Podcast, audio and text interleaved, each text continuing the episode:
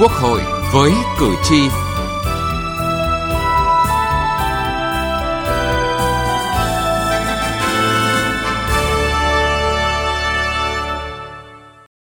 Thưa quý vị và các bạn, hôm nay khai mạc Hội nghị nghị sĩ trẻ toàn cầu lần thứ 9. Đây là lần đầu tiên Quốc hội Việt Nam đăng cai tổ chức với chủ đề vai trò của giới trẻ trong việc thúc đẩy thực hiện các mục tiêu phát triển bền vững thông qua chuyển đổi số và đổi mới sáng tạo các nghị sĩ trẻ khắp nơi trên thế giới sẽ cùng thảo luận, đưa ra các sáng kiến, giải pháp nhằm đẩy nhanh tiến trình thực hiện nội dung này.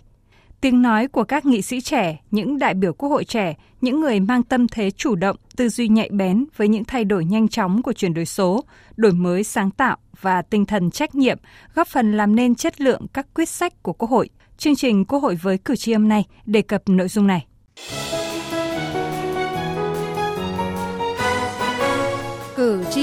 Lên tiếng.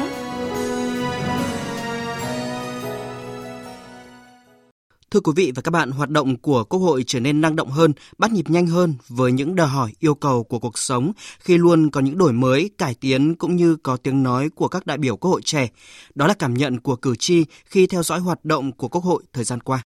Những năm qua, cử tri nhận thấy trong quá trình vận hành Quốc hội điện tử, sự thích ứng nhạy bén của các đại biểu Quốc hội trẻ góp phần làm nên chất lượng của các quyết sách. Thêm vào đó, những hiểu biết của các đại biểu Quốc hội trẻ về những vấn đề mới liên quan đến chuyển đổi số, đến đổi mới sáng tạo, khởi nghiệp có trong quy định của các dự án luật liên quan, giúp cho các dự án luật đó khi ban hành có tính khả thi tốt hơn. Ông Nguyễn Văn Tú ở thành phố Nam Định, tỉnh Nam Định nhận định. Lực lượng trẻ là lực lượng hăng hái trong mọi lĩnh vực nhất là và do vậy dân họ là những người có thể đề xuất được nhiều những cái chủ trương phát triển xã hội về mọi mặt. Thực tế cho thấy nhiều khó khăn thách thức của những vấn đề kinh tế xã hội sẽ được giải quyết hiệu quả hơn nếu như có giải pháp hiệu quả trong chuyển đổi số, thúc đẩy đổi mới sáng tạo và khởi nghiệp. Đây là vấn đề có tác động đến mọi lĩnh vực, song hành lang pháp lý còn thiếu và yếu, Bác sĩ chuyên khoa 2 Lê Anh Tuấn, giám đốc bệnh viện mắt thành phố Hồ Chí Minh nêu ví dụ còn quá nhiều thủ tục quy trình đầu tư công về lĩnh vực công nghệ thông tin không thể đáp ứng kịp nhu cầu đầu tư chuyển đổi số của bệnh viện. Cái yếu tố ờ, đầu tiên phải bắt đầu từ con người. Muốn ờ, chuyển đổi số tốt thì phải có con người số. Yếu tố quan trọng thứ hai thì chúng ta phải có chiến lược và kế hoạch thực hiện chuyển đổi số một cách bài bản, khoa học và dài hơi. Như vậy thì ờ, bệnh viện phải bắt đầu ngay từ khâu thiết kế hệ thống công nghệ thông tin để phục vụ chuyển đổi số, để tránh đầu tư dàn trải, manh mún và thiếu cái tính kết nối đồng bộ cần có thêm tiếng nói từ các đại biểu Quốc hội trẻ trong việc hoàn thiện chính sách liên quan đến chuyển đổi số, đổi mới sáng tạo và khởi nghiệp, cũng như thúc đẩy đa dạng văn hóa vì các mục tiêu phát triển bền vững, là ý kiến của bạn Phạm Thị Mai Anh và Nguyễn Mai Anh ở lớp luật Kinh tế 2, K16, trường đại học Phenica. Theo tôi thì à, những người sĩ trẻ có những cái kết nối đối với lại thế hệ trẻ am hiểu sâu rộng như là về công nghệ hay là kỹ thuật có những cái năng lực để khai thác các thông tin uh, từ đó mà chuyển những thông tin đấy vào việc uh, hoàn thiện ừ, thể chế cũng như đóng góp ý kiến đưa ra những giải pháp cho các vấn đề chung và chính họ là những người đại diện cho tiếng nói của thế hệ trẻ hiện nay là cầu nối giữa thế hệ trẻ đối với lại quốc hội nâng cao vai trò của người trẻ trong cái việc thúc đẩy và hoàn thiện những cái mục tiêu về ờ, phát triển bền vững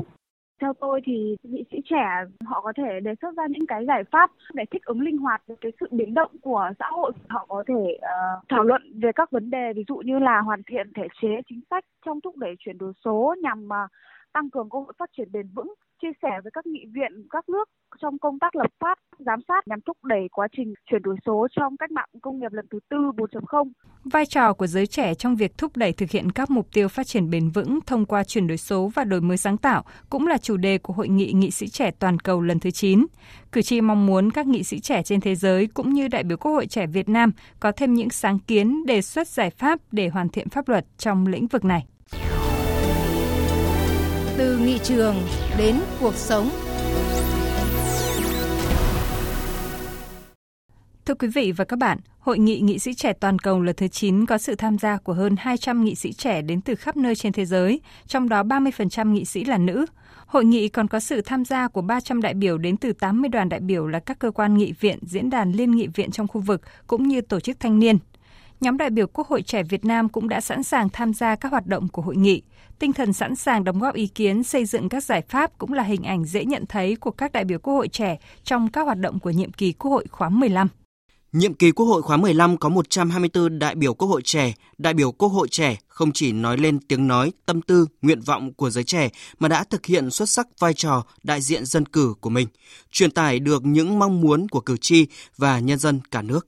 Việc xây dựng khuôn khổ pháp lý cho việc số hóa hoạt động của các tổ chức tiến dụng phải dựa trên tổng thể rất nhiều các quy định à, văn bản quy phạm pháp luật khác. Tuy nhiên, chúng tôi cũng nhận thấy ngành ngân hàng là một trong những ngành đi đầu có mức độ số hóa chuyên sâu nên luật các tổ chức tín dụng cần có những quy định cụ thể, chi tiết hơn về nội dung này. Trẻ bị suy dinh dưỡng nặng cấp tính có nguy cơ tử vong cao gấp 20 lần so với trẻ bình thường đủ dinh dưỡng. Tuy nhiên hiện nay, nguồn hỗ trợ từ các dự án đã kết thúc nên việc điều trị cho trẻ em suy dinh dưỡng còn gặp nhiều khó khăn. Từ thực trạng trên, tôi thấy cần có một khung pháp lý cụ thể quy định việc điều trị suy dinh dưỡng cấp tính nặng. Trong báo cáo này tôi vẫn cảm giác như nó còn thiếu một điều gì đó, đó là trách nhiệm của chủ thể, trách nhiệm của tổ chức, của cá nhân nào để xảy ra tình trạng thế này. Thì tôi cho rằng là chúng ta cần phải chỉ rõ thêm để nó tăng thêm cái chất lượng của cái chuyên đề giám sát này. Với tuổi trẻ, nhiệt tình, năng động, nhạy bén và sáng tạo, các đại biểu Quốc hội trẻ đã tham gia tích cực và có những đóng góp thiết thực, đa chiều trong hoạt động lập pháp, giám sát và quyết định các vấn đề quan trọng của đất nước. Không khó để nhận thấy những hình ảnh tự tin của các đại biểu Quốc hội trẻ khi tranh luận tại các phiên thảo luận ở Quốc hội. Nhiều phát biểu ấn tượng, sâu sắc, thẳng thắn, thuyết phục được đánh giá cao và ghi nhận trong các nghị quyết, luật do Quốc hội ban hành. Đại biểu Hoàng Đức Thắng, Phó trưởng đoàn đại biểu Quốc hội tỉnh Quảng Trị nhận định qua hai khóa Quốc hội, ông đã chứng kiến nhiều đại biểu Quốc hội trẻ trưởng thành rất nhanh qua từng phiên họp của Quốc hội. Tôi cũng rất là ấn tượng là các đại biểu Quốc hội trẻ tuổi đã thể hiện cái tinh thần hăng hái của mình, cái nhiệt tin của mình và tiếp cận cũng rất là nhanh. Cho nên là một số đại biểu trẻ ở những kỳ đầu có những cái lúng túng, có những cái bỡ ngỡ, nhưng chỉ cần qua một hai kỳ họp thì đã thể hiện một sự trưởng thành và thể hiện một trách nhiệm xã hội tốt ở trong các sinh hoạt của Quốc hội. Những năm qua, tình hình địa chính trị kinh tế xã hội trên thế giới, khu vực có nhiều biến động khôn lường, thôi thúc và đòi hỏi hoạt động của Quốc hội phải không ngừng đổi mới, thích ứng nhanh và linh hoạt hơn trong các quyết sách, trong nhiều vấn đề để tạo nên sự thay đổi tích cực để giải quyết những vấn đề của nội tại, cần sự hợp tác, thảo luận chung và tìm ra những giải pháp phù hợp nhất bởi đó là những vấn đề có tính toàn cầu. Với chủ đề vai trò của giới trẻ trong việc thúc đẩy thực hiện các mục tiêu phát triển bền vững thông qua chuyển đổi số và đổi mới sáng tạo, trong hội nghị nghị sĩ trẻ toàn cầu lần thứ 9 lần này được tổ chức tại Hà Nội, trong bối cảnh chuyển đổi số là xuống toàn cầu và là vấn đề sống còn đối với các quốc gia. Những thảo luận và sáng kiến của các nghị sĩ trẻ, những người chủ động, thích ứng nhanh với chuyển đổi số và đổi mới, sáng tạo sẽ thúc đẩy cho quá trình thực hiện các mục tiêu phát triển bền vững – Ông Nguyễn Anh Tuấn, Chủ tịch nhóm đại biểu Quốc hội trẻ khóa 15 cho biết, đây cũng chính là nội dung được các đại biểu Quốc hội trẻ quan tâm trong các phiên thảo luận tại nghị trường và tại hội nghị nghị sĩ trẻ toàn cầu lần thứ 9 này. Chuyển đổi số không đơn thuần là cách mạng về mặt công nghệ, mà nó thực sự là một cuộc cách mạng về thể chế và nhận thức như Chủ tịch Quốc hội Vương Đình Huệ đã nêu. Nhóm đại biểu Quốc hội trẻ chúng tôi ý thức à, rất là đầy đủ trong quá trình hình thành khuôn khổ thể chế và pháp lý đối với lại các luật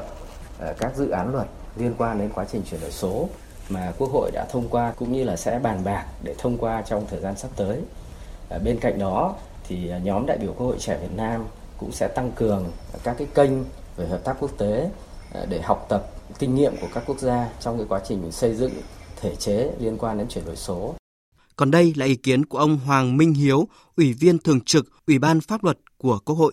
Những nghị sĩ trẻ là những người đại diện cho giới trẻ người mà có cái vai trò chủ chốt nhất trong cái việc mà thực hiện chuyển đổi số. Bản thân các nghị sĩ trẻ là những người có năng lực, có những hiểu biết bắt kịp được với những sự phát triển rất là nhanh của khoa học công nghệ. Tiếng nói của các nghị sĩ thì tôi tin tưởng rằng là sẽ có phần để tìm ra được những cái giải pháp để giúp cho cái việc mà thực hiện mục tiêu phát triển bền vững thông qua hoạt động chuyển đổi số.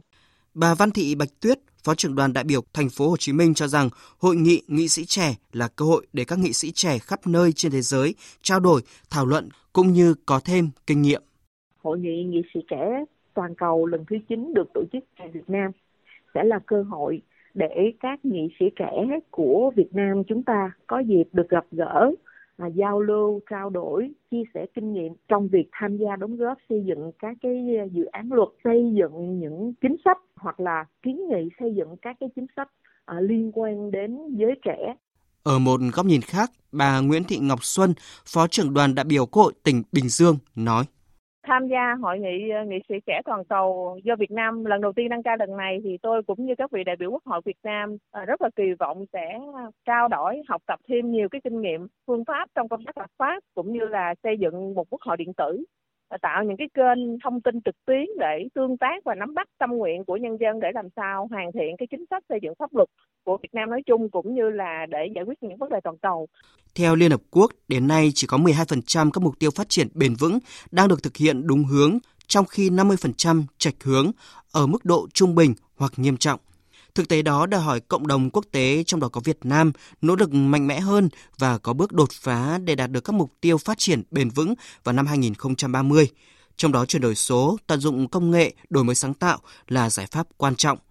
Những đại biểu Quốc hội trẻ với tâm thế chủ động, tự tin với tri thức và bản lĩnh cùng nhiều ý tưởng đổi mới sáng tạo cũng như khả năng nắm bắt nhanh những thay đổi của tình hình sẽ là những tiếng nói quan trọng trong quyết định các chính sách, pháp luật, góp phần giải quyết, ứng phó hiệu quả các yêu cầu và thách thức trong hiện tại và tương lai, từ đó giúp cho đất nước cũng như thế giới phát triển một cách bền vững hơn.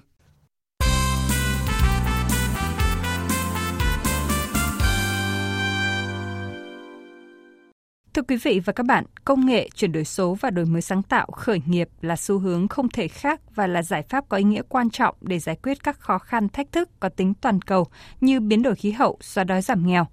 Để giải pháp này đạt hiệu quả, việc hoàn thiện các chính sách pháp luật liên quan là yêu cầu cần thiết. Cũng chính vì vậy, chủ đề của Hội nghị nghị sĩ trẻ toàn cầu lần thứ 9, vai trò của giới trẻ trong việc thúc đẩy thực hiện các mục tiêu phát triển bền vững thông qua chuyển đổi số và đổi mới sáng tạo được đánh giá cao. Sau đây là một số ý kiến chúng tôi ghi nhận được. Các nghị viện thành viên cũng như là các chính phủ của các nước thì đều nhận thức rõ rằng và khẳng định rằng là chuyển đổi số và đổi mới sáng tạo là xu thế tất yếu giúp đẩy nhanh hơn, công bằng hơn trong việc thực hiện các mục tiêu phát triển bền vững. Đối với ý nghĩa ở trong nước đó là khẳng định được cái cam kết chủ động tích cực của Việt Nam tham gia vào các hoạt động ngoại giao nghị viện